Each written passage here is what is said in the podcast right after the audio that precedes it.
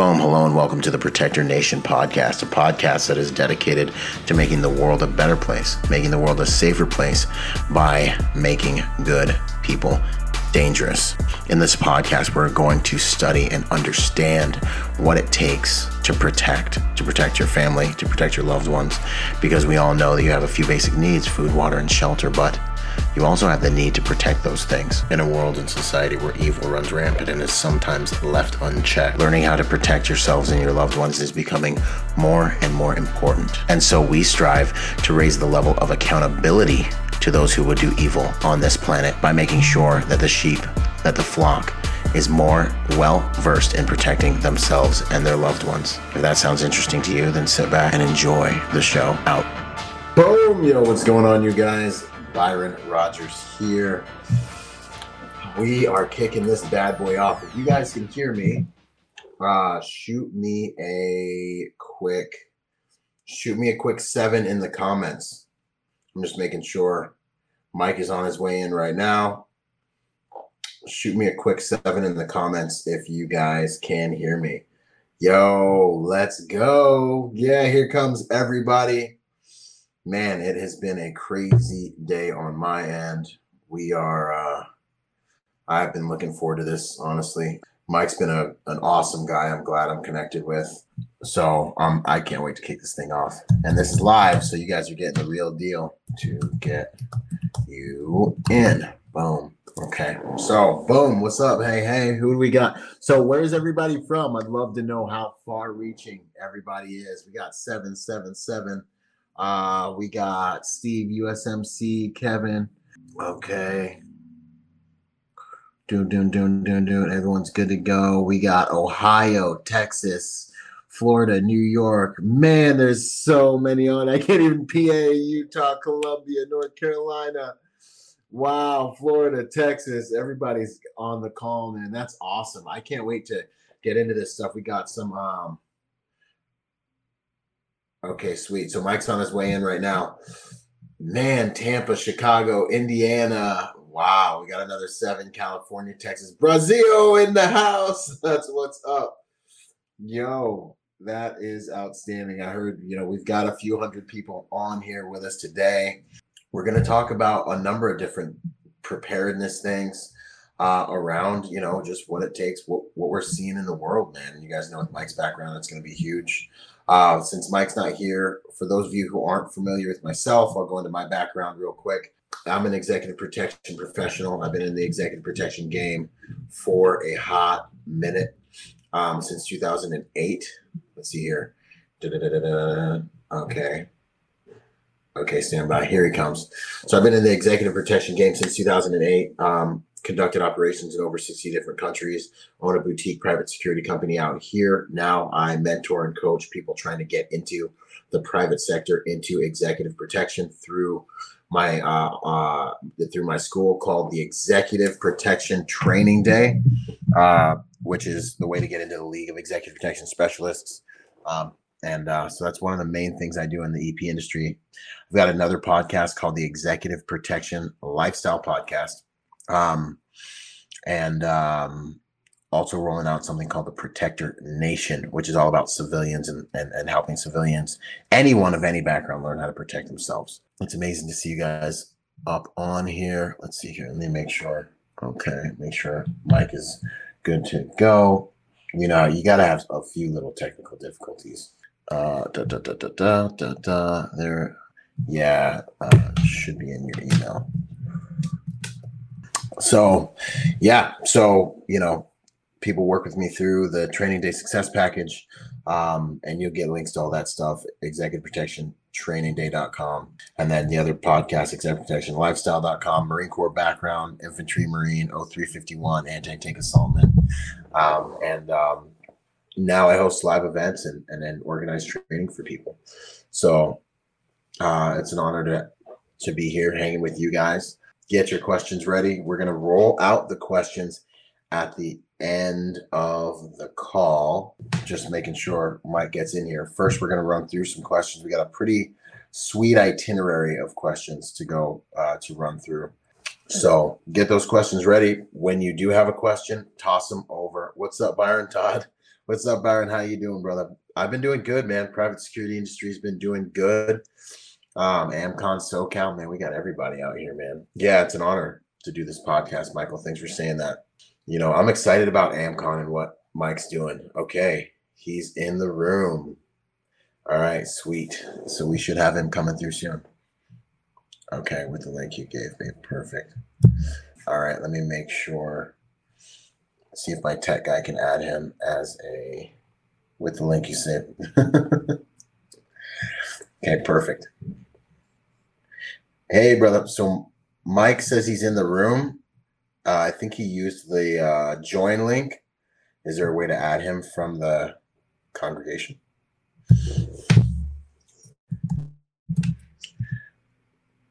Mike Glover. Okay, let's see what we got here. All right, so I'm going to hang up with you, Mike, and uh, hit me if you need me. Um, so yeah, my industry things have been doing good. Private security industry's been been growing and blowing up with re- with regards to everything going on in the world. So uh, certain aspects of it have been shutting down. You know, anything that's gathering centric, no love, man. It's been it's been rough. Anything that's like family centric, VIP centric has been doing pretty good. Utah group says hello. AC1. I'm just looking at these comments that we have over here. it's not land nav, John Wesley. It's tech nav at this point, man. You know, it's the tech nav. This this platform is sweet because it lets us have a meeting and hang with you guys uh, and read you guys' comments. But it's also very, uh, you know, it can be a little confusing uh, to hop on. Amcon, Ohio in the house. Byron, AC1 is Mike. Got you. AC1 is Mike Alpha Charlie 1. Mike, if you're looking for Mike, it's he's under Alpha Charlie 1. Oh, 321 in the house. That's what's up. God bless you too, William. Good to see you. Good to see you up in here, man. Heck yeah. Always glad to be on the same team with those dudes, man. Byron, I'm doing your Global Summit 2.0 online. Very interesting. Uh, I gained lots of new uh, tradecraft. Yeah, that's really good to hear, man. Um, because Mark, we just had the Protector Symposium 2.0, which was civilian centric protection strategies. It's all online. AC1, his call sign. Uh, and basically, we had um, you know, a number of big instructors come in and teach, you know, what they know on protection. Uh, we had Ed, Ed Calderon talk about the Mexican connection, um, and he actually got to talk about, you know, how to stay off the radar and things like that. Uh, we had Yusuf Badu come in and uh, talk about uh, behavioral profiling. Saying everyone focuses on hard skills a lot, you know, but the reality of this game is the protection game, you know, protecting yourself and your family, there's so much work you can do up here. There's so much, most of the, the work is done with your mind. Um, me just bringing you in now. So much of the work is done with your mind. And so with the protector symposium concept, it's like, what types of conversations can you have with people um, that can help them improve their protection IQ? you know, and then to be able to do that from the comfort of your own home, be able to press pause, you know, uh, I think it's it's really the learning uh, of the future. It's the way of the future with regards to learning. Um, you know, being able to, you know, you learn from somebody that's such a wealth of knowledge to not being able to, okay, so let's see here. Mike's not finding AC1 as a participant in the call. I don't see it here either. Um, let's see, can you use link and email? Just sent. We're gonna get this figured out here in a minute. One or two more minutes. We'll get Mike in here. Hold on one second. Oh, all right. Mike's in the chat popping off. Skywalker Mike Glover is in the chat. okay. Russ, see no video. I'm going to make a drink. this is hilarious. Yeah. That's what's up. It'll be good once we get going. Uh, no worries at all. Sweet. All right. So good to go. So uh da, da, da, da, da. you guys got any questions? Anything you want to bounce off me in the time being? Da, da, da. Yes, I haven't had a video under cover Mike Glover. Yeah, he's in here. My video, audio. Okay. I am I'm coming through clear. I think real Mike Glover, please stand up. What's that? Okay. Good to go. Well, Byron, let's see here. Interested in the field of executive protection. Mark, I got your question here of executive protection. Can you please give me three important points when meeting your principal or getting a contract with company in the future? Uh, when you're meeting your principal, first most important point is be authentic. People have been trying to get in good with you know your principal, whoever that is, billionaire, such and such, um, forever. So you've got to be authentic. The second one that people make a big mistake on uh, is is um, you need to be sensitive. A lot of people get in front of a principal, a high powered person, and they try to like they want that person to uh, respect them, so they just start talking about themselves and selling themselves and trying to be you know as ba and legit as they are they can and they want to show all their good sides. It's not necessarily coming from a place of arrogance. They just don't realize that the quickest way to gain rapport is to be other people centric, you know? And so with my industry, what you learn a lot is social dynamics are everything. And really that's it with business. Social dynamics are absolutely everything. So um, in any business, what you're doing is creating relationships. So when you're first meeting a client, you know, your biggest pitfall, the biggest like trap is trying to get them to like you, which means you need to learn how to be authentic uh, with high powered people. And then, uh, so the, the sooner you can do that and the more often you can do that, um, the more naturally your relationship's going to develop. Uh, the second thing is, um, you know, uh, make sure you're making space for them to talk, trying to get them to talk, learning about them, focusing on them. Um, and then the third thing is just do what you do like you know what you're doing, but be ready to change the second you hear something needs to change if in fact it's not going to put them at risk um, you got to understand that every principal that you roll with is a different person. So it's a whole different look. It's a whole different principal. It's a whole different world, essentially. So you may have been on a security detail where you're a rock star, flying around in jets, you're in hotels and stuff. Um, but uh, you get to a new detail and you're just like, you have to open up your mind so that you realize it's a whole new world and you don't know anything. You know how to do the job, but you know how to do the job in a way that's going to help you survive in that world. So you've got to be able to constantly empty the cup and fill it with new stuff.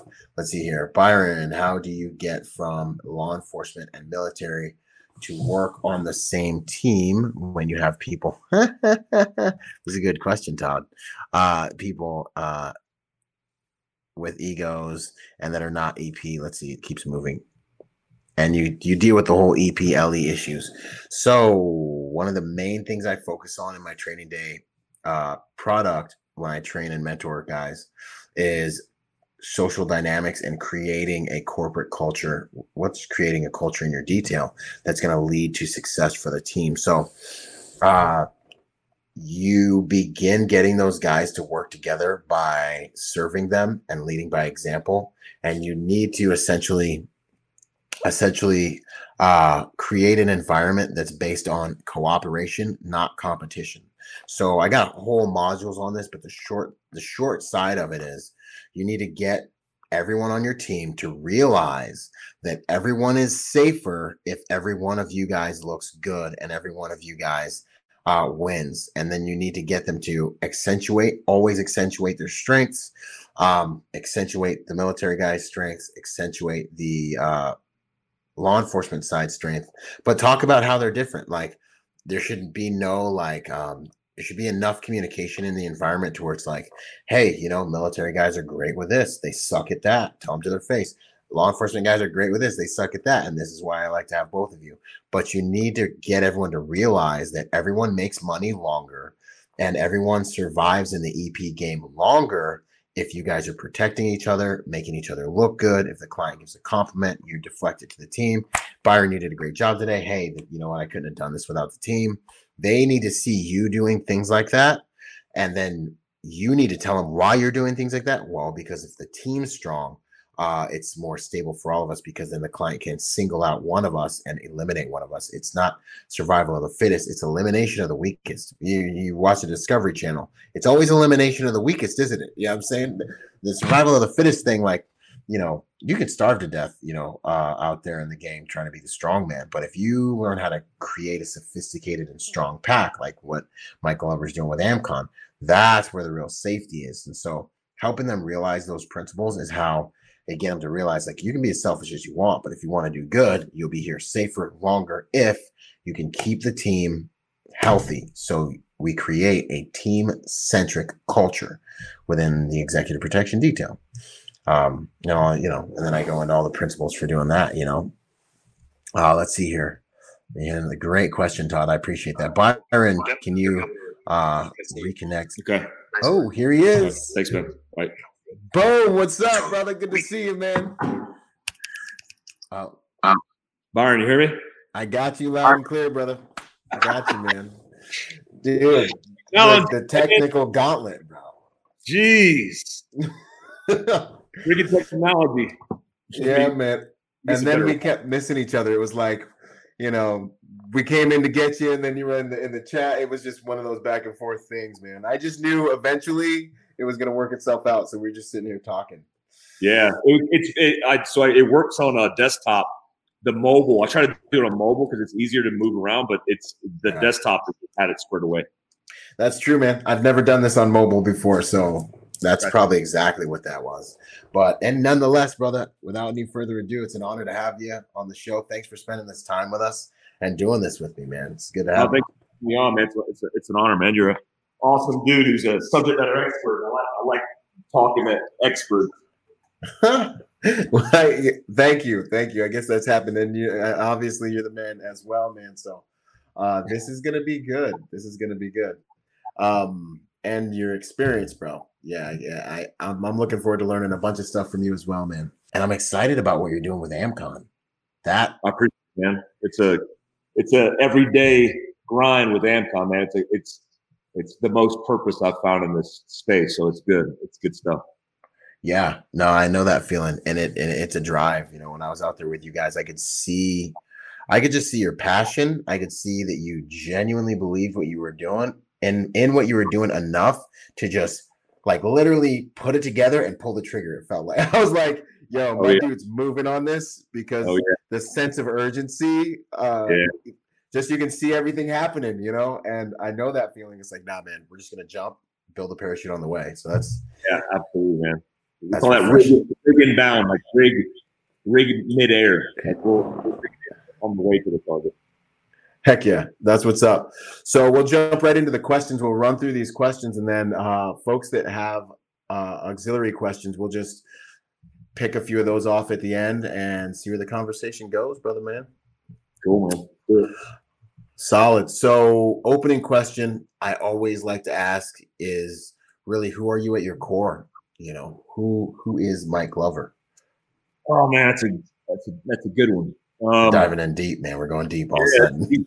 and I, I, think at the core, who I am is uh, a man. Like I could, I probably couldn't say that ten years ago, twenty years ago, because I, I felt like a child, an infant. Mm-hmm. Um, but I think figuring it out now, and it's been 40 years figuring it out. say a man who's purpose driven and focused on making sure other people don't make the same mistakes that I've made, that teammates of mine have made, that industries and institutions that I've worked in have made, and then uh, I guess setting people up for success so they can succeed in, in that whatever that means. That's preparedness. That's that's mindset, that's uh, that's business, whatever it may may mean.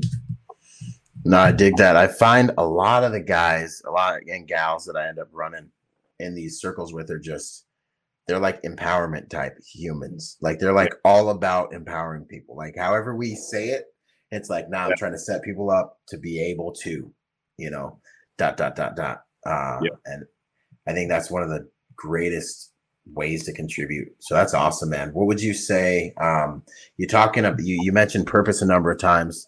This is one of my most passionate and like serious topics.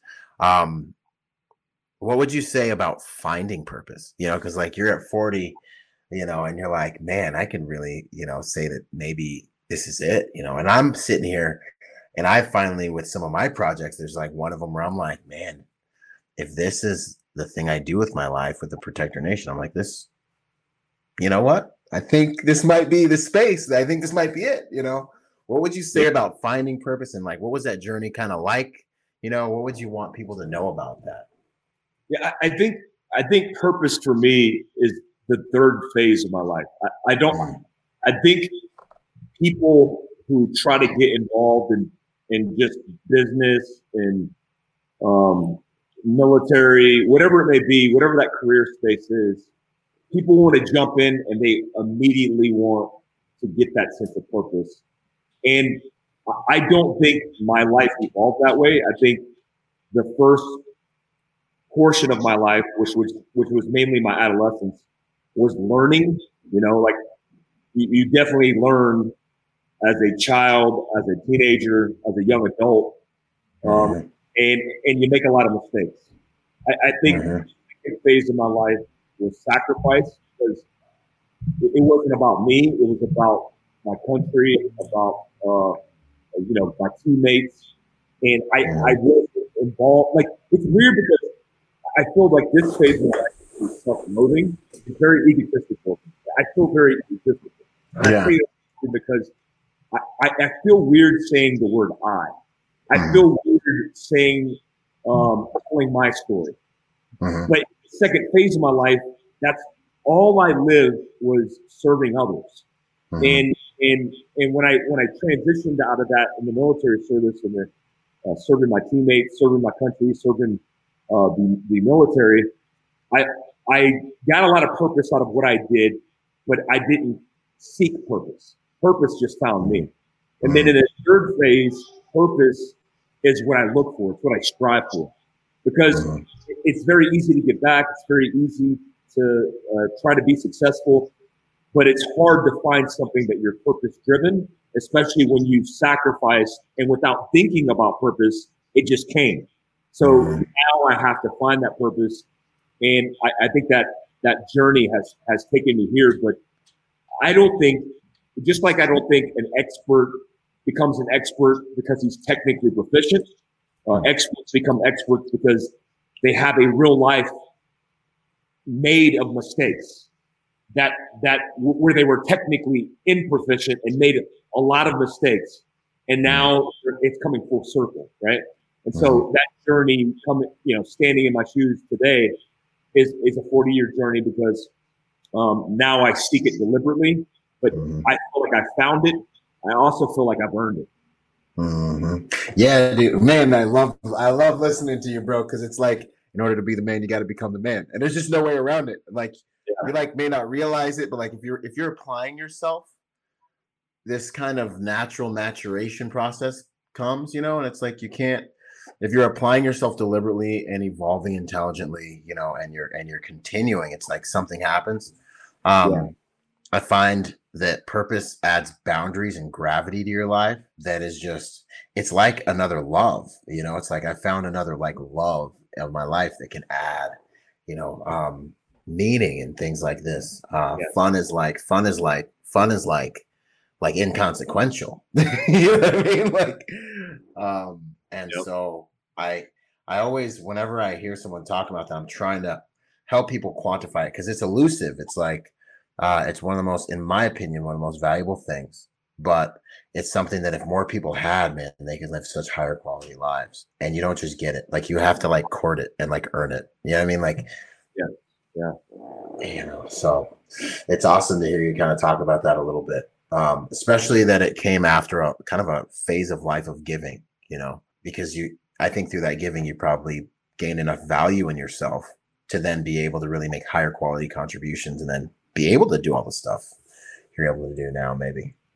Yeah, you- you're you're spot on because I think you know, I, I think people in general, because we are so immersed in this experience where we have instant gratification, mm. they fall in love with the idea of falling in love, right? So we, we yes. want the we want the gateway, but we're not interested in the commitment long term.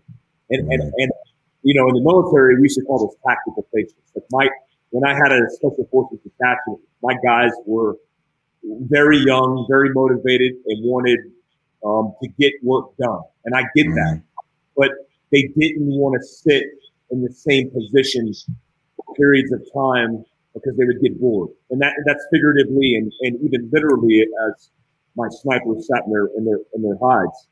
But mm-hmm. I, what I want people to understand is, you know, to find purpose, to go through this journey, which I think is the, the end state of happiness, right? It's not right. It's not this pinnacle of success where you stand on a stage on a mountaintop at the top of your game I, I, think it's the process that I'm fascinated with, and it's the process that I, that makes me happy. Then you'll realize that no one definitive thing is going to give you purpose. It's the journey. It's affecting people's lives on a micro scale. It's it's being involved in your own life and having confidence, like you said. So many people, so many people hold themselves in low esteem because we are our own own worst enemies. We like looking at ourselves in the mirror and beating ourselves up and that takes a lot of lessons learned. You know, some a lot of people don't learn that experience and they fail or they quit on themselves or they commit suicide or they have mental health issues. But it's like you said, it starts with you as an individual. It starts with building confidence through through experiences, yeah. uh, which just don't just mean win. It just means it means scaling at a yeah. time. Exactly. It's it's the resilience in. Mm-hmm. Yeah, man. Yeah, that confidence comes from experience. Confidence is self trust, and self trust comes from experience. I, love that. And arrogance is inaccurate confidence. Yeah, Absolutely. man. It's, yeah, it's good stuff, brother. What would you say your mission is these days? Oh man, I mean, I have I have multiple mission sets. I think right. the biggest one for me, the biggest mission for me is making sure people are ready for the in- inevitable. I think the disaster preparedness and catastrophe preparedness is my number one priority for whether it's my company or even talking and communicating to people because you know i tell people like uh, a a characteristic of democracy and freedom is often complacency and, and that's mm-hmm. not that doesn't have to be a bad thing that just happens to be the circumstance in which you live in a pattern of life where you're not experiencing massive trauma or disaster. Right. Um, and, and, you know, if you live in a third world country, that it's the opposite because you're conditioned to catastrophe. And so you're desensitized to it.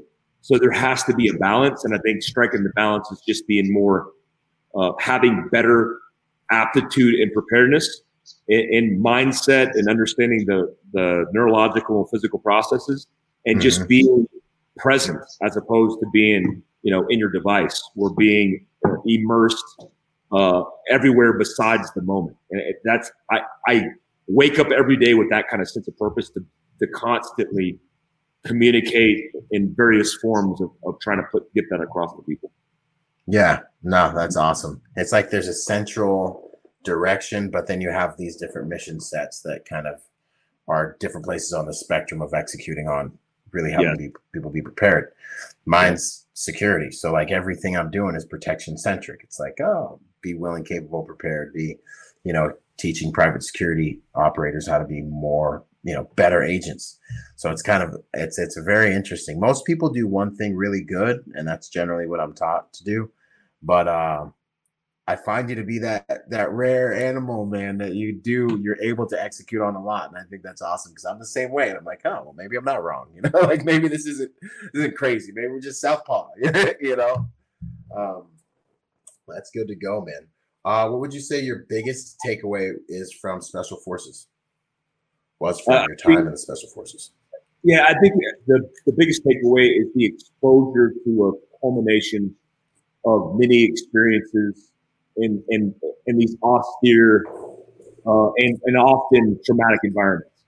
Mm-hmm. If there's that, there's a, there's a neurological process that takes place the same neurological that they take uh, process that takes place when they're lost in the woods is the same experience that you get when you go camping, uh, when you go to unfamiliar areas, when you travel abroad, where you have all these things taking place in your in, in your bloodstream chemically, and after that's done, you grow from that experience. You build this callus, you build this uh, understanding of the world around you, and and what I tell people is that's often good in training, that's often good in deliberate practice. But in special operations, I was forced to live that life. And so if you accumulate 15 years in special operations, going to war a whole bunch, uh, being overseas a whole bunch, training and cycles a whole bunch, then that overall experience is kind of what led me to the point I am today. And, and, and I don't think I would be who I am without, without those experiences. Awesome. Yeah. It's like um, maybe it built some type of a fluid intelligence kind of to where you're inoculated to like the trauma, the changes, the Ouroboros of life, you know, as Jordan Peterson would say, chaos, you know. Um, it's a different type of intelligence, you know, that's that's good stuff. And then I guess for people that aren't familiar with you, if there are any on there, you want to just go into your tactical background a little bit for us? Yeah, sure. So uh, I started off, you know, I, I mean, I grew up in a military family. My uh, my dad was in the army. My uncle was in the navy.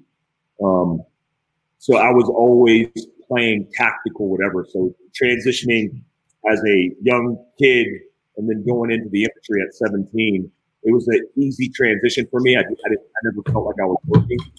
Um, three years in the infantry, uh, you know, I was a young infantryman, did a whole bunch of stuff that I could do. Uh, you know, airborne school, ranger school, all the basic infantry stuff. And then right after 9/11, I went to uh, special operations. Uh, I became a Green Beret, and from the beginnings of the global war on terror until I got out of the military in 2016, you know, I spent a lot of time overseas, a lot of time in different positions. I mean, I was a sniper, I was an assaulter, I was a breacher, I was a joint terminal air controller, a JTAC. Um, I was a team sergeant. I was a free fall jump master. Um, you know, I was a sergeant major. I did a whole bunch of full spectrum things from being the dude with the gun to being in charge of the dudes with guns to being in charge of a full company of dudes with guns. Um, and then, and then after that, I decided to do some contracting. So I contracted with the CIA and kind of did what you did in a, a hybrid sense where I, I acted as a, a, protection officer for the CIA, protecting case officers in wartime and, you know, and, from, you know, non-permissive to semi-permissive environments. And, you know, it's known as a, a GRS, Global Response Staff Office. And had a lot of great experiences in the, in the few years that I was there. Did, did about six, seven rotations to various places all over the world. And then in 2016, I decided I was going to start this company and commit to it full time. I think my last trip was Pakistan, and then uh, came back from that, and then committed to craft survival, my company full time. Sweet, awesome, man. That's a ridiculous amount of that's that's an awesome wealth of experience, man. That's that's yeah. Seems like a different life, right? It's a, it's almost yeah. like a a different. I, I I can't even. I have different little phases in my life, but yeah, it's so far away from the position I'm sitting at now. Yeah, no, I feel the same way about even parts of my executive protection career.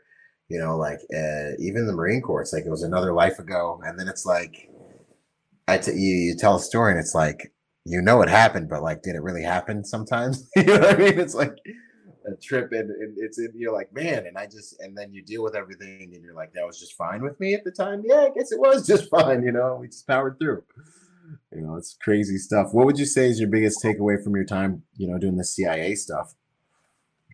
You know it's it's weird but um when people ask me when i train in the background in which i trained from Mm. Is it special operations? But most often people think it's special operations. So they think yeah. when I'm teaching fiscal, what I'm teaching with mindset comes from special operations. Right. And, and a lot of it does, but the the agency taught me that in these worlds of operating and doing counterterrorism, counterinsurgency, you don't have a lot of support in the CIA. I mean, when I was in when I was in Yemen, for example, I didn't have anybody. It was me. It was often me and another guy with Glock 17 machine guns in the truck, and we lived in an environment where things could go wrong rapidly. Mm. And often I tell people in my classes, it's like you, you literally could be in America, could be free, not exposed to anything, and then all of a sudden you're exposed to significant catastrophe. That could be a vehicle accident, that could be a gunfight, that could be whatever. So uh, I found the CIA experience to be most often the reference for when I teach individuals to be their own first response.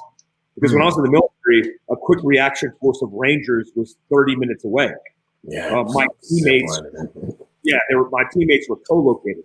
I had air stacked up to the to the stars uh, that provided air support for us.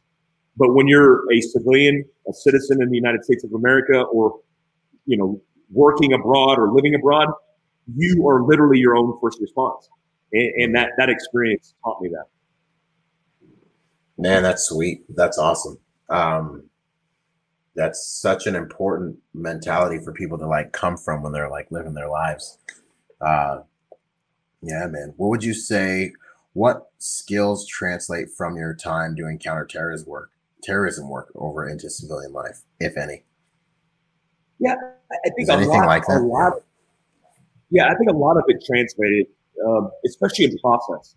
Okay. When you know the the way that I started to Fieldcraft Survival was based off an understanding that special operators go every single day, especially in a theater of war, and, and we deliberately go and hit the worst sites.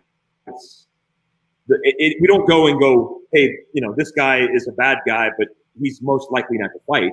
We go, hey, what is the worst dude on the planet? And let's go load up in a helicopter and land on top of his head. And hmm. and we we often come out on top. And and guys are like, oh, it's because of the specialized training and all. Yeah, that that lends itself to success. That's a variable, but the most significant variable is the process and, and how we got there.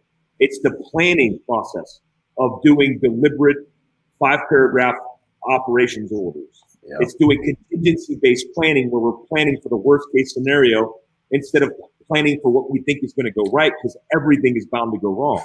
right. It's, it's paying attention to equipment and saying what is the best equipment and what is going to serve us on this objective to make sure we're mission success.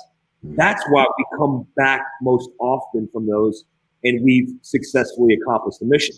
Well, if you look in the civilian sector of life, mm-hmm. there is none of these processes. If, if your dad even taught you how to be a man, he didn't tell you how to do a five paragraph operations order. Right. I learned that as an 18 year old Ranger School student.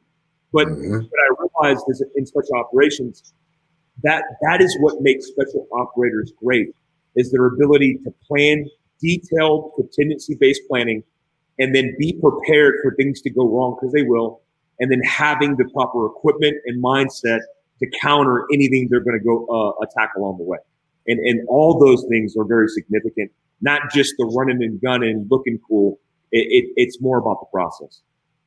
Man, nah, that was well stated. I uh I see the parallels even into my world, man. That's like, you know, we have this whole conversation between, and obviously by no means as cool or high speed as yours, but we have these conversations between like bodyguards, EP guys, guys that are just glorified bouncers versus guys that are actually know what they're doing. And the difference really is process. And when Murphy shows up with a pick and a nice, uh, a nice pick and a baseball bat, like he's going to. Like it's these processes that that save us. It's like the process mixed with the fluid intelligence that you have from the maturation process of being there a couple times, you know. And it's like being with a group of dudes who can flow with you, you know, or being in an environment where you just kind of know what you need to do. That's how you survive, you know. And and and then you got to sell it. You got to make it look like you know what you're doing too. You know, there's that there's that component of it. Um, but uh, I think there's a lot to be said for that, you know, and a lot to be said for how that does translate into the civilian life of you know being prepared for these types of things to go wrong, which is our next top. Our next question is, you know, what would you say to the people listening, like the one, two, threes, the ABCs of di- disaster preparedness? What would they be? Where does someone start if they're like, okay, so maybe something's to happen?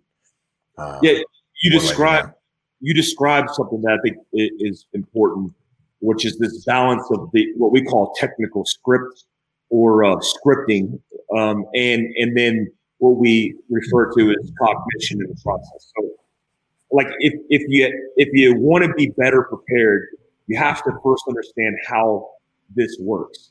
When there's a disaster or a stressful event, how you operate in reacting to that, or maybe even offensively act offensively acting towards that, is you use your behavior that's scripted. A lot of people refer to as muscle memory uh, in your action and in your physical movement, and then you use cognition. You think through problems. So if I was going to use a self defense example, uh, the example would be if you perceive a threat and the person goes uh, to draw a pistol, for example, and then you have criteria in your mind because you've practiced this that in defending my life, if I feel like I'm perceiving uh, the potential of deadly force used against me, then I'll use, of course, um, to, to defend myself. So they go inside of a technical script, they draw a pistol, they, they take shots on the on the on the suspect or the subject, and and then they wait until they are perceiving the threat being neutralized. Right. So if, if you think about that, that's two different things. One, that's a technical script that you rehearse, meaning I'm practicing the movement and efficiency to be, be to be optimized for speed and accuracy. I'm taking shots on target, but then I had a disruption in my technical script because I have to use cognition or analysis to be able to perceive what I'm seeing and observing as being uh, what I uh, to d- dictate my next step in behavior. So I'm shooting, and then I realize the threat is neutralized, and then at some at some point I'm going to make a cognitive decision to stop shooting. What people right. what people understand is they think because they see the Instagram influencer shooting a gun that that's how it works. yeah, it, it works like that. So then they practice these scripts because they they want to be like a robot because a robot is looks fast and looks efficient. But the difference between a robot, uh, which is in this example, uh, a social media influencer who's just doing the technical, right. is that in real life you have this thing called stress, and how that affects you uh, physiologically is going to determine how much you think through problem sets and disrupt the script in order to make your next decision. I've seen the best trained special operators in the world hiding underneath vehicles in the fetal position crying because they were scared to die. So whenever I see somebody who's impressed with somebody maneuvering through space and time, shooting targets efficiently, I always say, yeah, I always say, first off, that's not a real correlation to reality because what's missing as a component is stress. In fact, in fact, what's deliberately extracted from that example is stress because it's choreographed it's placed in a comfortable environment in which they're used to doing, and yeah. and and they're doing so in a script where they're they're repeating it and they go, "That's not good enough. Let's do it again." And that right. has no application to real life because in real life you're going to have multiple variables that are going to dictate how you operate. So in preparedness, taking those considerations, the first step, uh, step, uh, which is steps one, two, and three, is sit down with people that you love, people that are your family, people that are the, uh, the ones that you want to protect, and ask mm-hmm. questions. Say to your wife, hey, honey, if somebody kicked in the front door, what would you do? And the mm-hmm. answer often is, uh, I'll, I'll, use you, or I don't know, you tell me, or mm-hmm. or I know what to do. I'll kick some ass. Well, all three of those are wrong because the answer has to be a balance of understanding what technical script I'm going to enact and then what thinking process we're going to use to make sure that we're efficient. And most people don't realize that what that is called is called course of action development in special operations. It's also okay. called gaming, which means if we want to make the best plan, anything that we're reacting to, let's stop, Let's sit down in a room and let's talk about it. Because when we talk about it using our imagination and our creativity, we're going to come up with the best courses of action by gaming and navigating it to where we can actually implement a real plan that's going to address the preparedness. This doesn't have to be a self-defense shooting. This could be a fire. This could be a hurricane. This could be a, a, a break-in and entering. This could be anything that you want it to be, but it starts with those steps. Man, nah, that's great, man. I'm uh, this is this is yeah, you're dropping the heat, bro. I love it. I uh you know, I mean, I, I, tell a story about one of my little lance corporals We're in Iraq, and he's like, "Oh, we're getting ready," you know. Uh, what am I gonna do? What he says, he says to me, he's like, um, he said something about if we get blown up, and I'm like, we're in an AO with 80% victim initiated IEDs. We're in the lead vehicle. I was like, we're getting blown up. I was like, that's gonna happen. I was like, you just need to accept it. I'm like, just what I want you to do is think through what you're gonna do when we get lit up. And if if you wake up, you'll have at least some software that's written for what you're gonna do. And hopefully you go into action and you just think about that and you chew on that. And we talk so much about and and, and what happens is we get blown up and afterwards he comes running up to me and he's Corporal, Corporal, Corporal. I thought about what I did and I did exactly what I said I was gonna do. And I was like, boom, that's bangarang, man. I was like, good for you, man. And it, you know, for me, it was one of those moments where I just start to realize, like, I don't know, they teach us just to value logic and all these things, and they have their place. But I think something that civilians and everyone really can leverage more of is their imagination around what can happen. Your imagination is like this ability you have to see into possible futures, possible outcomes. You can create reality, like everything you created, Fieldcraft. It all came from this, you know. That's like uh, one of the best tools I think we have that's not leveraged enough is the imagination, you know. And part of it's because maybe people aren't really naturally strong enough to go into the guts, the blood, the, the ugly stuff. They they they have a you know, shy away from it. I was talking with um Tim Larkin the other day, and I was like, "What do you find the most difficult thing when it comes to training people?" He's like, "People don't want to train violence. Like they just." He's like, "I don't like violence." He's like, "I study violence because, you know, I want to be able to protect good people." He's like, "But people shy away from violence." But I love that you were you were saying, you know, use that imagination, kick it around, and uh, try to understand that uh, component of it. Yeah, it's it's you know we we call it mental mapping or mental mm-hmm. modeling. And and what that is from our experiences in the military is called a rehearsal. That's it, it's either a truck side rehearsal, it's a mental rehearsal. Even even when I was at war, um, and we didn't have enough time to do a deliberate physical rehearsal with navigating our bodies through something that looked like the target set or the objective, I would talk to my guys and say, listen, imagine we're landing the helicopter.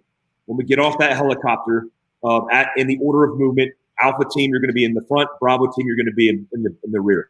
I would turn off the lights and I would have my guys close their eyes. And we would imagine that we're going through that experience together. And what's important to understand is this just isn't a mechanism for mental modeling, self defense, or preparedness. This is what entrepreneurs use in vision and understanding the future and how to set goals. This is what mm-hmm. performance athletes use yep. in envisioning the win and then mm-hmm. and then modeling the movements or the breath or the stroke or the, whatever it may be. This is how the best people in the world map out their their steps to success. And mm-hmm. and the coolest thing about this, and you're and you're absolutely right, uh, especially when it comes to violence.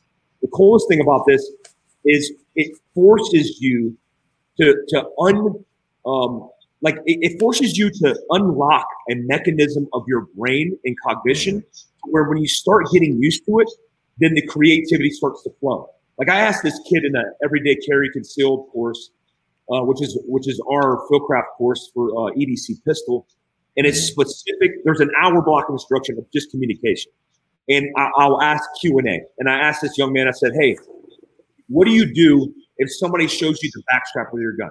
And he goes, uh, "I don't know. I, I don't know. I'd, maybe I, maybe I'd." Uh, maybe I'd pull the pistol. I said, stop, stop.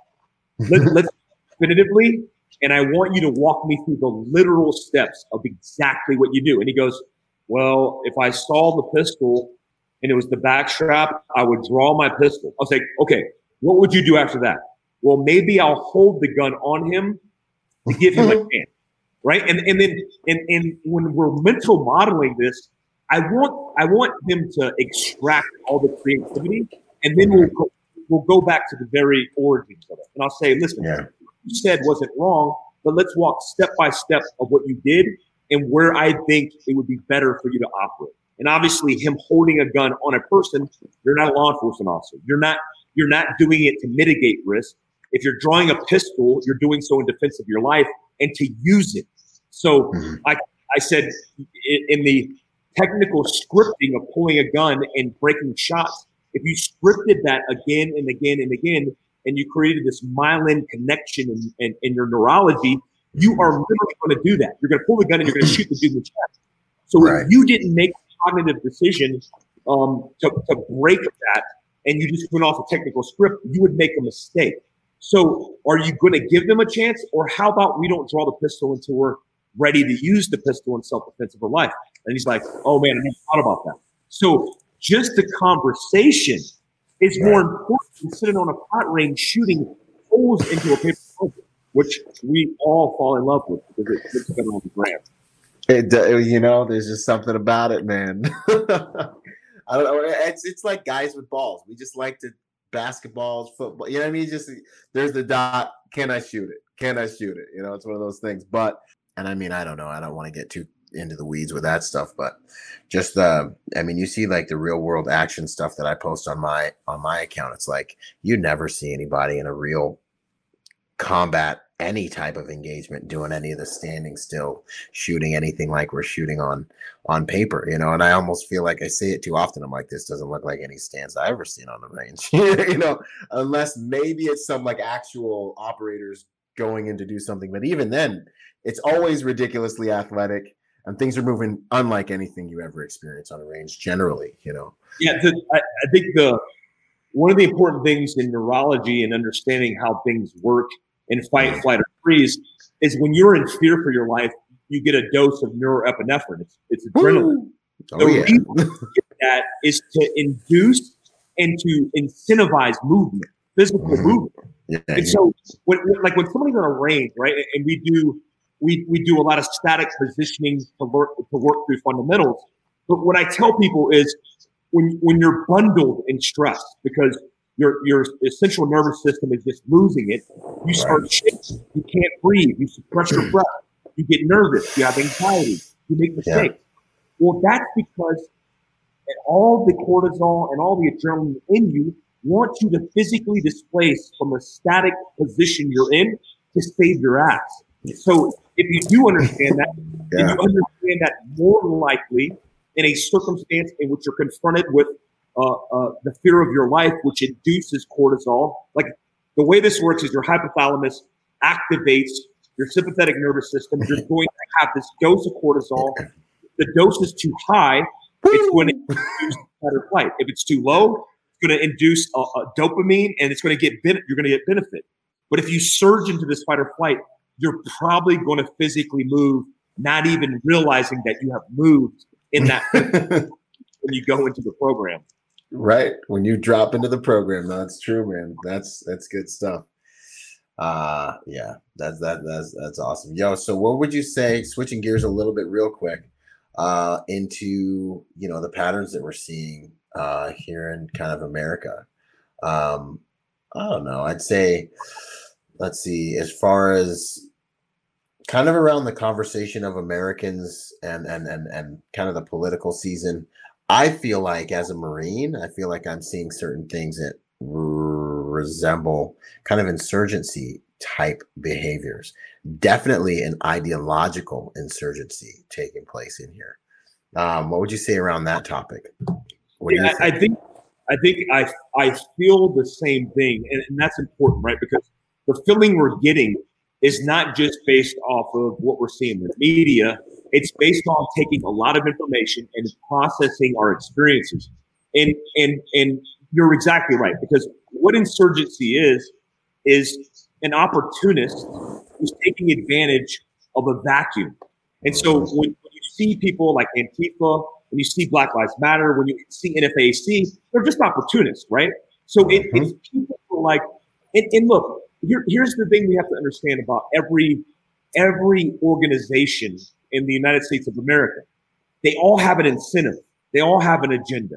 And so right. when, when, you see a, a group like Antifa, they're filling the gap because they see an opportunity. That's that's just how they're incentivized. Now, right. if that opportunity and the and what they're feeling doesn't have to do with criminal intent, violence, etc., then then there shouldn't be a problem. And, and mostly there's not. But the problem you have now is all these groups, which are operating in a very decentralized fashion, but they're very strict. I, I say decentralized. Like all, yeah, yeah, yeah. Go ahead. What I mean is there's like a whole bunch of decentralized units, but they all have very good command and control on the ground, right? Yeah. So, so in the scheme of hierarchy, if you're creating a terrorist cell, you want to decentralize that cell because you want the abilities for them to fluidly operate and make decisions on their own. But in the tactical structure on the ground, you want them to be a cohesive organization that's moving very organized and fluid um, in, in, their own space, right? So imagine like it's a mm-hmm. operating from the, you know, the main mother station, but they have all the guidance because they docked on the mother station, and then they got they got their instructions and they went away. That's the most successful campaign in, in insurgency, counterinsurgency, and warfare. Right? It's the reason that ISIS, uh, Al Qaeda, and all these groups and organizations throughout the world became a thing. It's because you know, the, the the the guys who brought box cutters on 9/11 to take down these aircraft and killed thousands of people had mm-hmm. instructions, had guidance, but more they, within themselves they had motivation, they had purpose, and they had uh, all the ability to do it. The big thing that's missing in all this, up up up until recently, was support, right? Because if you have a group or organization and they're mm-hmm. insurgency, but they're so decentralized, they're so insignificant because they can't make profound impact because they can't scale, right? It's like you know, it's like a uh, it's like a popular movement that doesn't have the ability to use social media. Well, right. they're only going to be so popular in their town and they're going to be hometown heroes, but nobody knows their name. Well, now we have the ability for media, including social media, but now, now more importantly, mainstream media, pushing a lot of their uh, the fuel that's lending itself to the fire, which is yeah. now acting as a recruit, recruitment tool, mm-hmm. which is providing logistical change and support to these So now we have dudes and gals who were just mischievous and we're like, "Oh, these losers are just burning down businesses," and it's it's just some some BS. And then now it's like, "Oh my God, these dudes are passing." Yeah, purpose and funding and they're gaining a foothold. They're they're they're having strategic plans and agendas. I mean, when you have Killer Mike, right, a rapper, and you have the mayor of Atlanta, Georgia, coming out and saying Black Lives Matter do not go into these uh, uh, in, into the streets and burn down the businesses because 50% of the businesses in Atlanta, Georgia are African American owned, and you're only destroying our own inner cities and our own business, then you're like, well, who are these people? Because right. if, if one in six protesters that are protesters are, are black and it's Black Lives Matter and they're all wearing masks and then half of them are Antifa blended in, you, you look at everything and you go, what the what the hell is going on? What's really going on? Really going on, and that and that's the fear for me is you have a, a political system that is that is now developed the right strategy and tactics to implement the humanization and and weaponizing those humans into into civil society with no recourse, right? There, there is no recourse for people burning down businesses and destroying because they'll just get bailed out. They'll get bailed out by an actor. They'll get bailed out by an athlete. They'll get bailed out by somebody who's just dropping funds. And you're like, what, what is really happening? And so all right. these indications make my sergeant major strategic brain go, something is happening here and we need to be prepared for it. And, and I think it is a gross man-made catastrophe on the horizon. I think that's exactly what it is for me.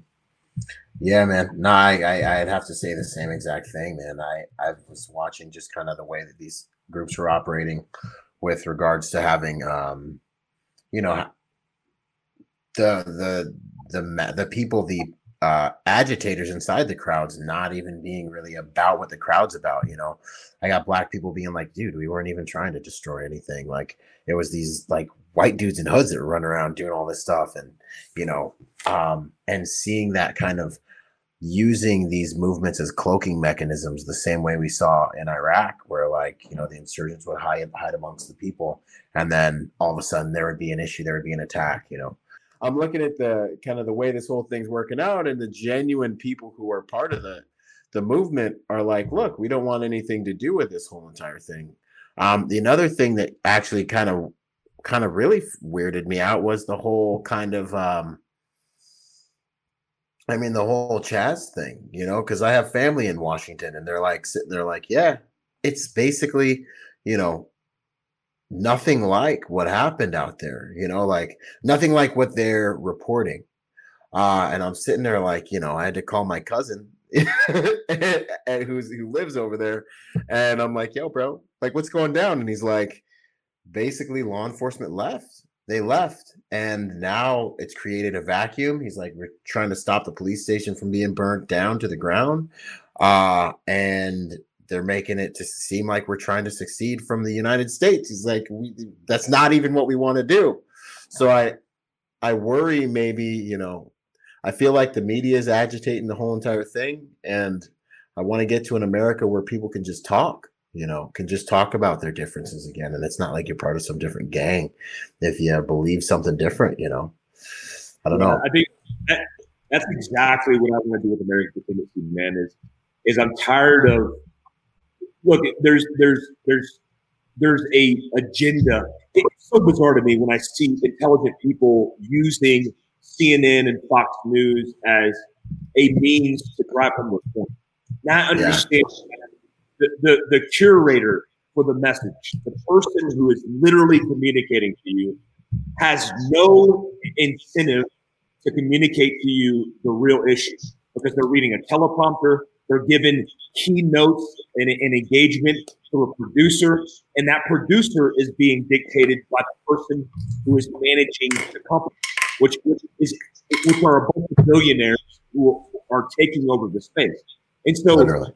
When when you see these media systems going out and advocating for discontent, and their and their headlines read the clickbait that reads, um, and you know it's meant to incentivize this violence and all this chaos. And at the group level of who we are as people, it, that's not what it is. I, I feel like objective news doesn't exist anymore. And I feel like there isn't an apparatus to kind of bring it close to American contingency, I want it to be that. And, and I'll be honest, it's probably not going to be that because I don't have uh, a uh, hundred million dollars. That's why. You know, it, it, like, to compete with these organizations, you, you, you have to be a player in, in this monopoly. And, mm-hmm. and, and no small organization like mine is going to, to, to, change the world, but we'll do the best we can with what we got. And, and, and I'll, one step at a time. But I, I, I want objectivity back again. I want right. the news. I want the news to report to me and my family what is going to help me navigate the world, uh, especially when protecting what I love most. I mean, if there's a protest in downtown Provo, Utah, you know, an old man, a 60 something year old man runs into a wall of protesters. He doesn't know where the hell he's at. He's just going about his every single day. But right. since agencies have checked out of those areas, he gets confronted with a Antifa dude who shoots him in the chest and almost kills him. And you're like, Provo, Utah? That place is like Pleasantville.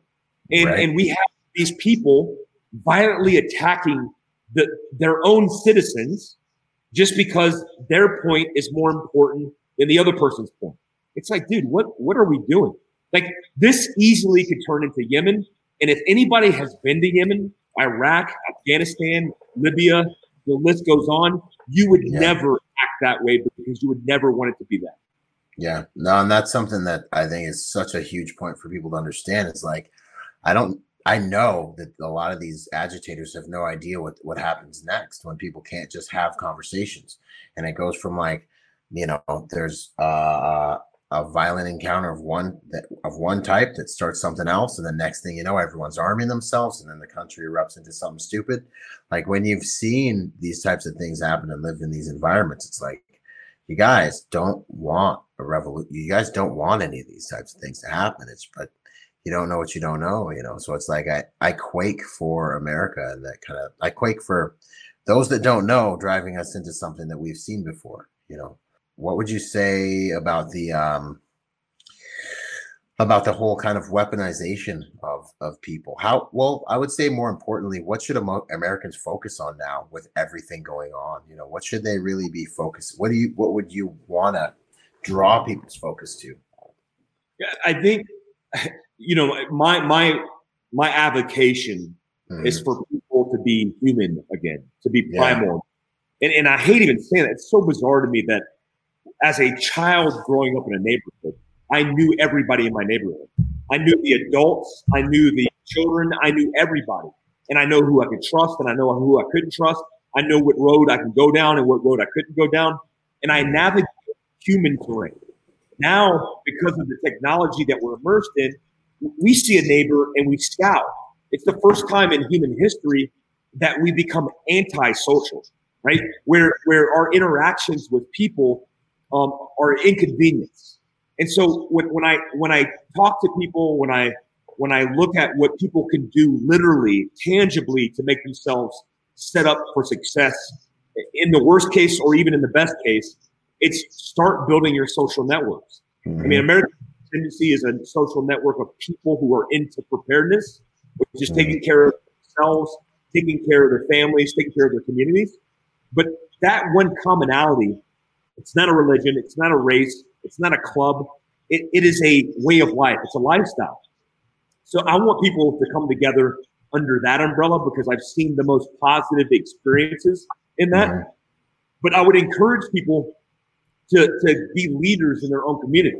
You don't have to be a sergeant major in special operations to get off the bench and say, hey, I'm going to stand up and say that we probably need to come together.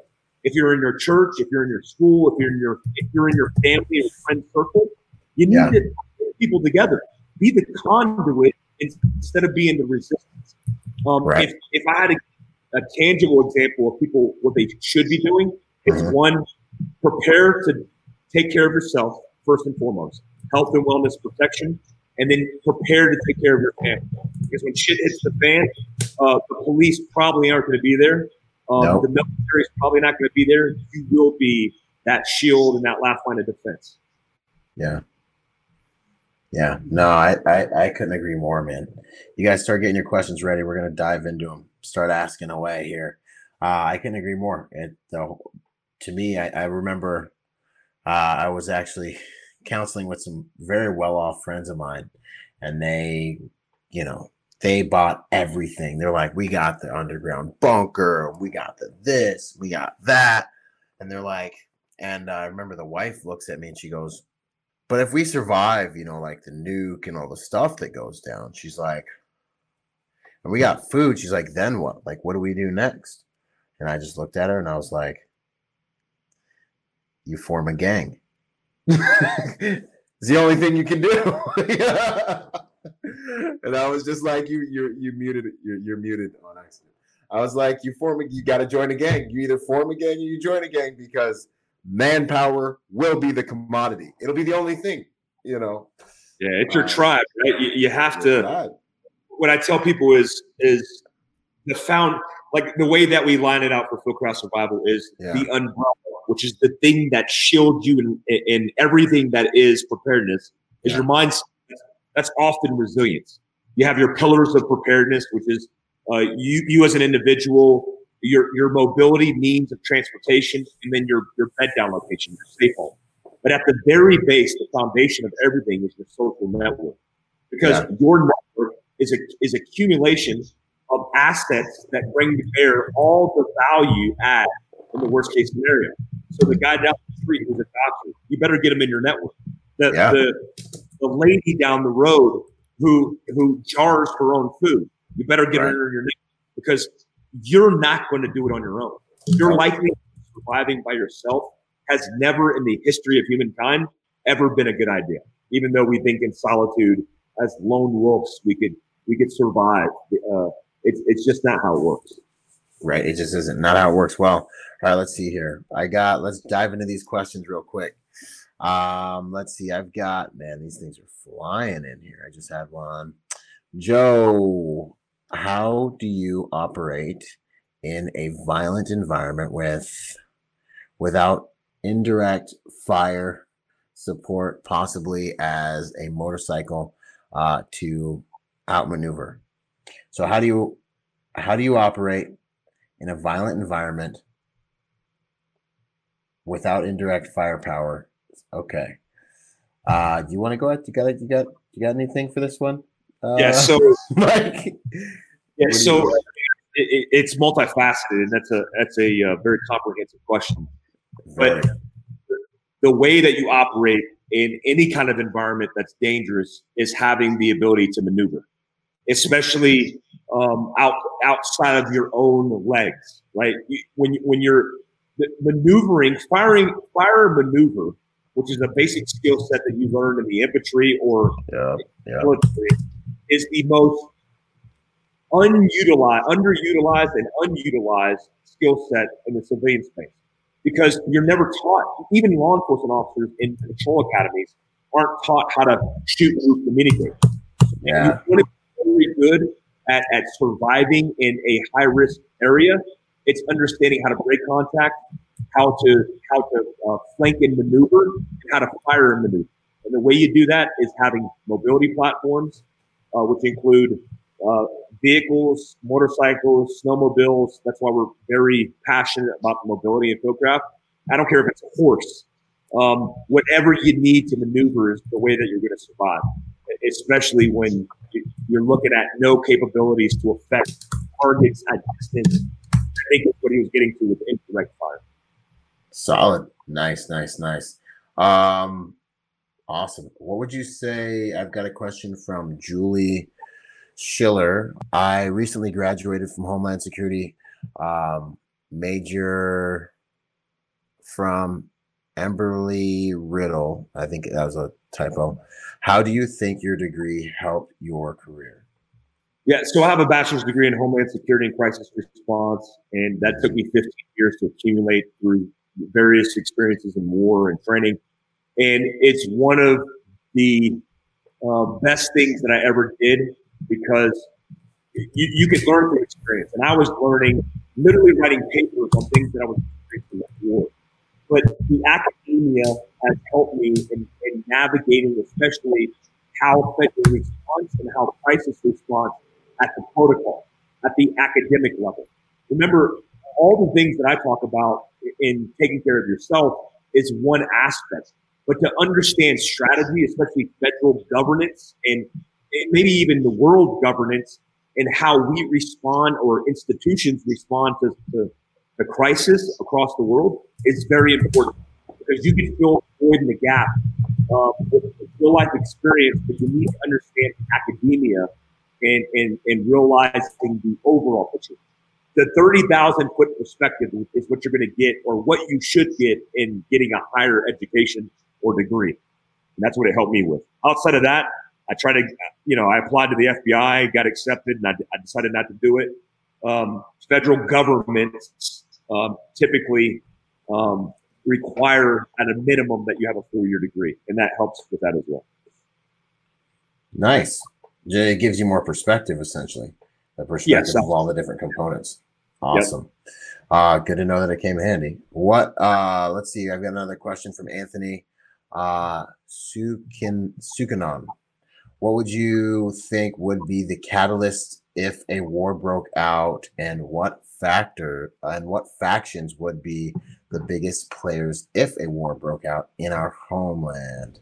Civil war, religious, racial, financial. Yeah, it's so take all those and just smash them together in a shit sandwich, and that's what you're going to get. So Right? Right. That's now. what it seems like. That seems like exactly what's happening. and like you can't pick one without being at war with the people on the other side. Like you can pick any of those, you have to fight everyone else we put in the other category now. I mean, what we're living right now is like the perfect storm. And, and yeah, the, the reality is you have a pandemic, that has caused a lot of social dysfunction and discontent. You have social discourse. Um, you have factions with their own incentives. You have political factors, geopolitical factors. So let's take all those. Medical. Yeah. Medical. I mean, everything that you can imagine is happening right now. What that looks like literally is a organization going out and demanding something. Then you have law and order coming out in some form, demanding no violence, no crimes being committed. And then you have the good guys or the other guys shooting at each other. And then you have people dying. And then what that turns into is propaganda, the dissemination, which will make whatever happened isolated viral. And then you'll see a cancer spread throughout the United States where, where we're already seeing pandering making violence acceptable. Right. Now you'll see killing become the turning point where you'll see killing being acceptable. Then you'll have people coming out to establish peace and order. You'll have virtue signaling human beings coming out and saying, "Can we all just get along?" And then and then you'll have this uh, this spin down of the cycle. And then ultimately, what you're going to have to happen to repair and fix everything is leadership. One of the one of the one of the absolutes. Look, I, I'm a I'm a conservative. It doesn't mean I'm Republican because I've I've I've haven't voted Republican my entire life. I choose the right person, and so right now what you're going to find is Trump, even though I think he's doing a good job at disrupting and, and causing dysfunction or uh, this dysfunction within a political system, which is disrupting the norm, which I think is good and healthy for innovation and progression. What you're seeing is the absence of somebody bringing people together in a unified way. Biden's not going to do it. Mm-hmm. Trump's not going to do it. So what you're going to have is two sides, and those two sides aren't definitive like the North and the South, or right. the good guys and the bad guys. Either. What insurgencies are are the most dangerous thing that you could ever counter because they look like just like all of us. Yeah, you yeah. can't tell who's the bad guys and who's the good guys. What I feel like is going to happen in the worst case is a lot of good people are going to die. It's going to take a unified country and nation to stand up. And the world's foreign service intelligence uh, uh, elements are looking at us right now and going, we don't have to do anything because they're destroying themselves. They're going to destroy ourselves. Yeah, exactly. Literally, they're going to do, and maybe we can come in and clean up afterwards. I mean, it just, yeah, absolutely. It's going to be absolute hell. Oh, yeah, absolutely. I couldn't agree more. And it's it's tragic. Um, and hopefully, we can wake up before these things get too crazy. Isaiah had a Isaiah Cook has a good one. Uh, how do you effectively train uh, situations under stress, or how do you use stress in training? How do you mimic that or get close to that? Yeah, so there's a few ways to do this, and and what I want you to understand is, no matter how much you do it, the realization for me in experiencing combat, I have nine trips to war. I realized that nothing I did in training was a uh, the greatest perspective or even close to what the realities of combat are. Right. So the, the, the few things that you can do is I relate stress and you can relate stress to your beat from your heart rate. The reason that's a good metric for, for measuring your levels of, uh, of, of and abilities to operating under stress is because when you're often stressed, because cortisol, uh, neuroepinephrine, are flowing through your body, it's going to elevate your heart rate. So physical stress, meaning physical activity, could actually mimic in your heart rate, in your BPM, what it's like to be under physical stress. And so when you physically stress somebody, there's an optimal window of high intensity that's lending itself to performance. That's usually 70 to 80 to 90%, depending on a whole bunch of uh, characteristics and, and variables including. Mm-hmm. So when you take that 70 to 90% window, where you see mistakes being made is when you get into a threshold between 90 and 100%, meaning you're about to fall off the scales or the map. So if you're hitting 90%, let's say, let's say your max beats per minute is 175 beats per minute, and then mm-hmm. you're tapping at about 165 to 175 beats per minute, you are on the verge of making mistakes. In training, that looks like people neg- negligently flagging people That looks at them. That looks like them mishandling weapons. That looks like, like them making bad decisions. And that's something that naturally takes place. So for you, it's how do you take technical skill sets and implement stress to assess what you're really made of, right? Because technically you could be proficient on a range and shoot under under comfort. But if I induce different types of physical stress and exertion, I should be able to scale and see where you hit the red line and then where you fall off the red line. What I want to do, the overall goal is to increase the capacity to manage stress, stress, which expands the ability for me to keep and continuing to operate before I redline.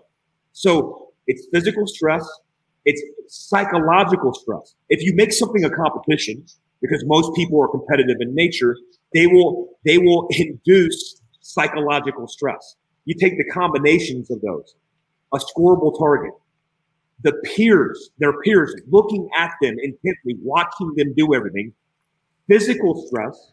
At the same time, what you're doing is culminating and inducing uh, the closest thing that you can get to actual stress. Heck yeah. No, I, I completely concur with that, man. Nothing else really, it's hard to prepare for the real thing in terms of intensity. However, um, you can do things that will get you some of the components of it, which will give you some software to leverage once the stress begins because you won't be completely foreign to it. Yeah. Uh, this next uh, question I'm going to answer, then we'll do one more for Mike and then we'll wrap it up, man. You good with that? Daniel Rogers basically asked a question. He said he's got a military family and he's got an injury that is inhibiting him from actually being able to uh, join the military. And he's actually he's asking, uh, how can I find purpose if I'm not able to join the military and not do the thing that I that I want to do with my life? Um, you know, I would say to you, brother, and then Mike obviously can hammer on this too. Um, yeah, man, it's gonna be very disheartening, but I can tell you from my my personal life that the times I've thought that I knew what I wanted to do, I found out um, and I was directed away from those things. Uh, I was forced to become more resourceful. That resourcefulness built more self reliance. That caused me to acquire more self awareness. And then in the end, ultimately, I was able to arrive at something um, that really fit who I was a little bit better.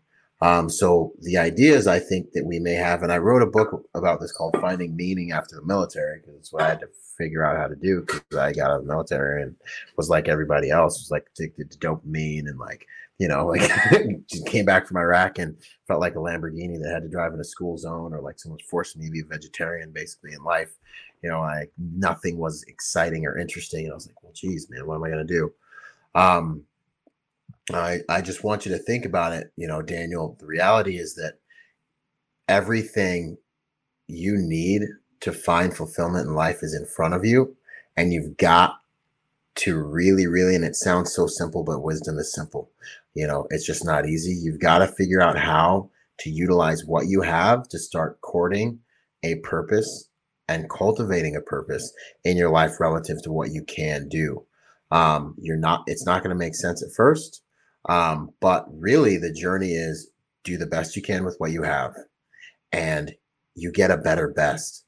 And this process of getting a better best, because progress equals happiness, becomes the thing that really does make life worthwhile. And then as you acquire more skills and abilities and strength, you can serve on a higher level. And then you really bump into what really ends up being your purpose. But the reality is, maybe you'll have to let go of what you originally thought. I can tell you, I have a graveyard of things I thought I should do, a graveyard of things I tried and thought I would love and fail. It's like girlfriends, bro. Like all the chicks I thought were like the one and were like amazing, uh, they've come and gone. You know, it, it was like it was like, no, this one's cool because she has the eyes and the hair and she has everything that one didn't have. So this is going to be the one. No, you've got to keep kind of working this thing until you become strong enough and wise enough to really realize what that is. And that whole process starts with you just picking something. You're not going to know what exactly it is. You're going to pick something uh, that you think you like, and you're going to learn that you like it, or you're going to learn that you don't. And then you just have to keep on this journey. And learning that you don't like something is just as valuable as learning that you love something. Everything you learn you hate brings you a step closer to what you love. If that makes sense. So I hope that helped, um, Daniel. Um, you know, uh, I hope that helped, man. Uh, you got anything you want to drop on that, Mike? Yeah, you get me now. Sorry, I had to unmute my mic. No, I, I think you're spot. I, I I love the way you put that because it's it's so true that it is a journey, and and what I would say is just to add what you uh, uh, put very well is you have to be willing to make mistakes and to get it, gain exposure. Life is not what it is in a highlight reel on YouTube, right? Even special operations, like people think it's glamorous. Well, it's glamorous because uh, some producers and actors and actresses made it glamorous. The reality of war, the reality of anything that you want in life, it's going to be a grind. And then when you make the grind uh, glamorous, then maybe you'll flip the script on on, on your perspective because it, it is the journey that's that's glamorous, it, and and that could be painful. And and so get used to taking chances, get used to failing, and I promise you that whole process and that and as part of your journey will make it fulfilling. Because if I look back on all the things that I tried and all the things that I failed and all the mistakes I've made in life, they've made me who I am today. And I will say, you know, me, me and Byron, we're both successful. We're successful entrepreneurs. Thank we're sex- successful human beings. But because we're having this conversation and you're listening to it, understand the reason we're sitting here in this position is because all the exposure, willing to make mistakes and fail, and and and having that journey is what's going to make that life great. To even getting to a point where you could express it to others. Uh, I promise you that that that's the path that you need you need to take. Yeah, hundred percent. That that that failing, getting willing to fail, that's the thing that weeds everyone out. Is that like, fortunately, you know, I mean, for me, I'm not, I'm dumb enough to be like, yo, maybe I could do it, but I'm gonna try. I'm gonna try anyways. You know, I'm that guy. Man. I got yeah, exactly. I got I got my other buddy who's the thinker, and he was like, yo, yo, yo, did you think of this? And I'm like, oh, nah, but good thing you said that. All right, now I'm gonna jump. you know, like, and he helps me, you know, but it's like after a while you get inoculated to it and that being willing to fail more times than the rookies ever tried thing it's really that's the secret sauce everyone thinks you're so amazing it's like nah i just got the balls. I learned the rest of the thing on the way you know like and that, that's the magic brother. No that's good stuff man. Uh last question for you mike. Um when engaging and then I got like three closing questions. Uh, when engaging, when to engage versus when to bug out in a mob protest role, uh, in a mob protest type of situation. There's a question from Tony. Height Hightower. Yeah, and and I still read like a, I still read like a grunt. Don't hold it against me. It's fine. we need those big block letters. We'll just put yeah, man, some crayons. Write the questions in crayons. Yeah. Um, I, that's, a, actually a valid question based on yeah, what, what, you're perceiving as people running into these protests. And look, there's a the mob mentality. The mob period is a living, breathing thing, meaning yeah. it is different symptoms of behavior based on segments of that population, how they overreact or underreact. And so when you go, when you run into a protest, there's all the opportunity potentially to break contact and mitigate risk. One, one of the reasons we do American Contingency is because we, we, we want to educate you not to even go near that. You should never put yourself in harm's way. And so if, you're in this situation where you're confronted, by all means, break contact. Breaking contact is a tactic. It's not a cowardice. Uh, it's perfectly fine. Okay, yeah. like, faster than you foo is like yeah. cool. I mean, like it's perfectly yeah. fine. Breaking contact is the way to do it. That, that's why we teach J turns. That's why we teach uh, mitigating risk. That's why we teach flee um, in, in, in, active shooting.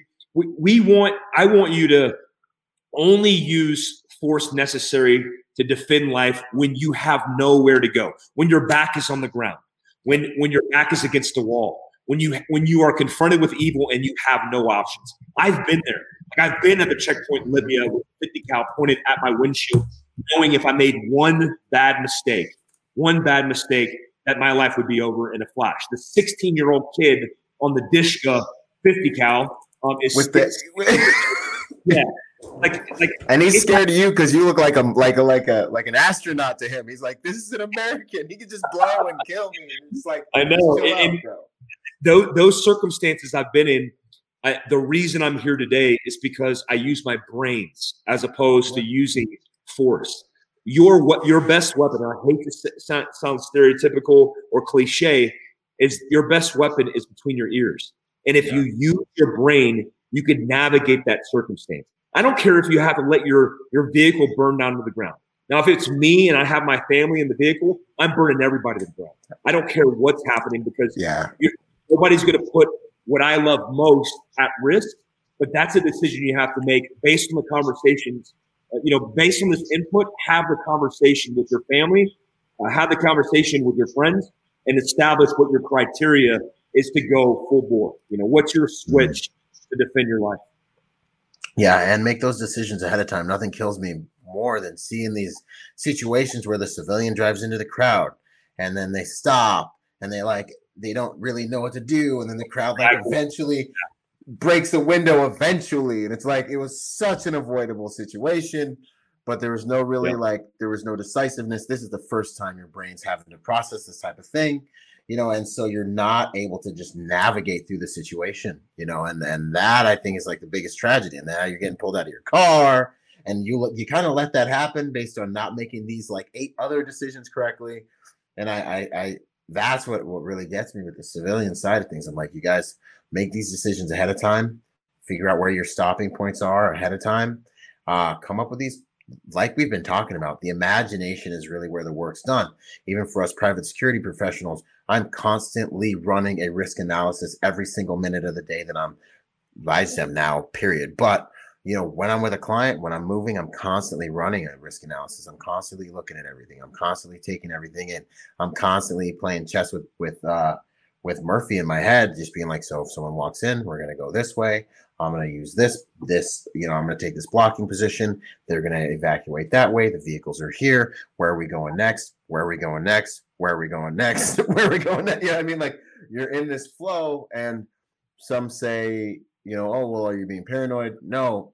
When you have a plan, you can have peace, you know, and it's kind of like you kind of move through life, and it's just another layer of um, kind of planning that should be almost happening you know next to you as you move through the space of the world um, yeah, because once the defensive tactic and, and what people don't realize in situational awareness as having the the forethought to think through problem sets like that and visualizing your next move is you're never at that point then reacting to somebody's action right. acting based on what you perceive instead of mm-hmm. reacting behind the power curve you're, you're acting offensively because you've already made determination based on what you're observing, based on the navigation of your situation awareness in space. And so that that that mindset is that offensive mindset that's so critical and, and so important.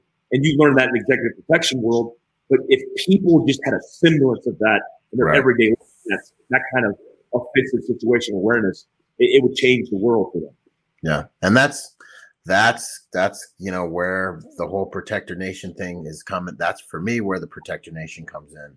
That continued learning from subject matter experts on all these topics you know and that's you know that's my contribution that's where that whole thing comes in to play man because it's it, everyone thinks it's all about the running and gunning and getting boots on the ground and getting dirty. It's like nah man you have conversations with people that understand these principles, you can increase your your IQ. There's so much you can do through just learning right here, like we're doing.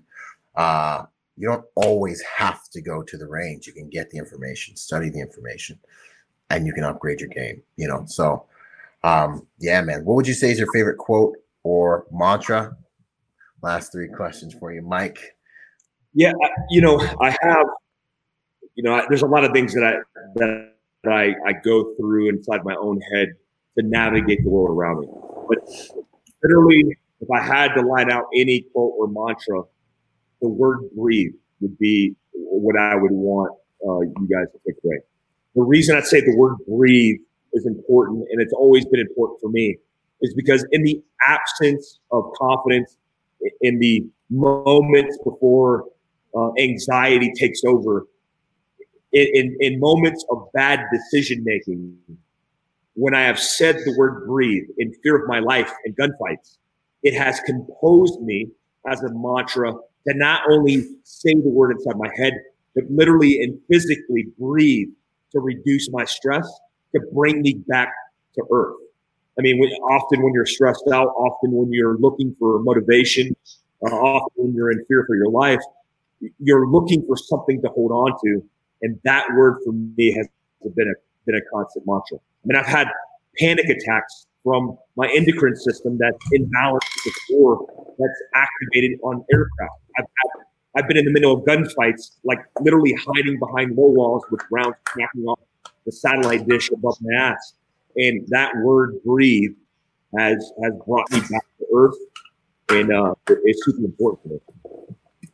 Man, that's such a good answer. That's that's good stuff, man. Um, one habit that you think makes you a better person you'd like everyone listening to think about bringing into their life? I think staying conscious is, is super important. It's one thing that I try in my everyday life to be more aware of. And what I mean is being conscious of the ones around you you love the most. Being being conscious enough to listen when you're running your mouth. Be conscious enough to pick up your child and love them because you're too busy to be on the phone. You know, like we are so often task saturated and immersed in a million different things except for the realities that we live in. So if you can just take the moment to be conscious uh, and, and, grounded and, and, put down your phone, put down your computer, put down your Netflix, and, and pay attention to the human beings that you interact with, or maybe even yourself, uh, I think you'll be better off. Man, that's solid. I couldn't agree more. Uh, there's just so much of this unconsciousness. I think the reason that so much of this messaging and so much of the things they're doing to destroy our nation are so effective is because so many people are not conscious. They're unconsciously being yeah, socially engineered into running off of a cliff and giving up their freedoms. Yeah. like, yeah. Yeah, man, it's craziness. Um, awesome, man. So, what are you up to these days, and where can people find you, brother? So, you know, I'm the CEO of a survival company, a preparedness company called Fieldcraft Survival. So we're all over at Fieldcraft Survival, at Fieldcraft Mobility. The list goes on. That that's a Googleable thing. Um, yeah. I'm also running American Contingency. We just produced our first uh, show today at uh, 1300 today with uh, my guest Kevin Owens. I hope to have you on my on my show. Uh, it would be an honor yeah. to have you on to talk about Absolutely. your um, but you know, I'm, I'm all over. I'm all over just trying to teach, mentor, lead, and you guys can find me on my personal IG. It's mike.a.glover. Everything that I'm doing is tied into that. Somebody had mentioned in the question I saw in passing about American contingency and what the vision is. But the yeah. vision is bringing people together, teaching people to be better prepared, and and providing an objective news source, which is my goal and vision. That's a big huge goal. Uh, but that's something that I want to accomplish. That's that's what I got going on. Man, that's those those are worthy, worthwhile goals, man. Yeah, I mean, like like there's stuff that's worth fighting for. You know, there's stuff that's worth dying for. Eventually, you find that trash in life, and you're like, "Yo, this is worth getting up out of the, out of bed for." You know, it's like it is. Uh, it's a mountain worth climbing, man. That's awesome. That's beautiful, man. I really appreciate that. And likewise, same thing with the Protector Nation, man. It'd be an honor to have you on here you know, to teach a module, you know, and and really talk about what it is you talk about, which is preparedness. So yeah, I, yeah. I do want to say, uh, I will not let anybody do my protection except for Byron. Like I mean that. I mean that. I appreciate that. I know in the industry, in the space, and I know a lot of professionals that that do what Byron do or does. Um, but there's only one human being I would let protect me because competency, the professionalism. I mean, you live it, man. I, I, you are at the tip, the very molecule at the tip of the spear in the executive protection world. I've seen a lot of people do it, and, and you do it right, man. I just want to say uh, I'm proud of you. Um, I, I, I, anywhere I go where I feel like my life's in danger, I, I damn know well that I can protect myself. But if I, if I know I need some help, Byron, you're like, you're the guy that that's going to be that guy. I appreciate you, man. Yeah, brother. Thank you. That means that means the that means the whole world, man. That means quite a bit. So thank you. That's that's one of my that's my passion. So I really appreciate that. And then coming from you means even more. Uh, and then likewise, man, you're you're ridiculously smart, bro. Like I could have sat here, like I'm listening to you talk. I'm forgetting to talk because I'm listening to you talk. Yeah, I'm like, so you know, your your ability to speak and the way that you articulate things. I'm just sitting there like listening, like I'm in the con the crowd, you know. So I really appreciate you, man. I, I love that we have visions that are very, very uh, they run parallel to each other. There's a lot of um, I don't want to use the word synergy, but you know what I mean. you know what I mean? There's so much there, you know. So I, I'm really excited, man. And thanks so much for spending this time with us. And you know, I just want to thank um, all the people that tuned in for this and that were listening and hanging. Yo, I heard we had like over 150 some people on on here hanging with us. Um, thank you so much for uh, spending your time with us. Hope you guys got a lot of value out of it.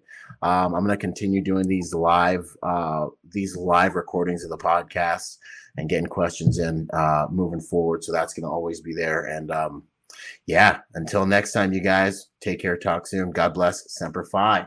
Oh, well. and one last thing, if you guys are getting into the executive protection industry, that link on the bottom of your screen you, is is one way to work with me and join my executive protection school uh, training day, executive protection training day success package. So if you click that link, you can check that out. All right, you guys. Hope you all enjoyed. Boom, yo, what up? I hope you guys really enjoyed that episode.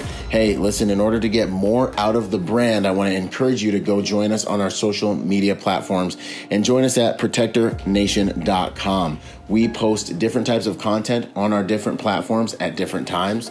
Uh, you'll get blog posts, you'll get videos, you'll get real world combat engagements and things like that. So stay plugged in in order to get the most out of the brand. In order to support us, also go to protectornation.com and buy something or join forces with me on Patreon. You'll scroll down the homepage and you'll see the link.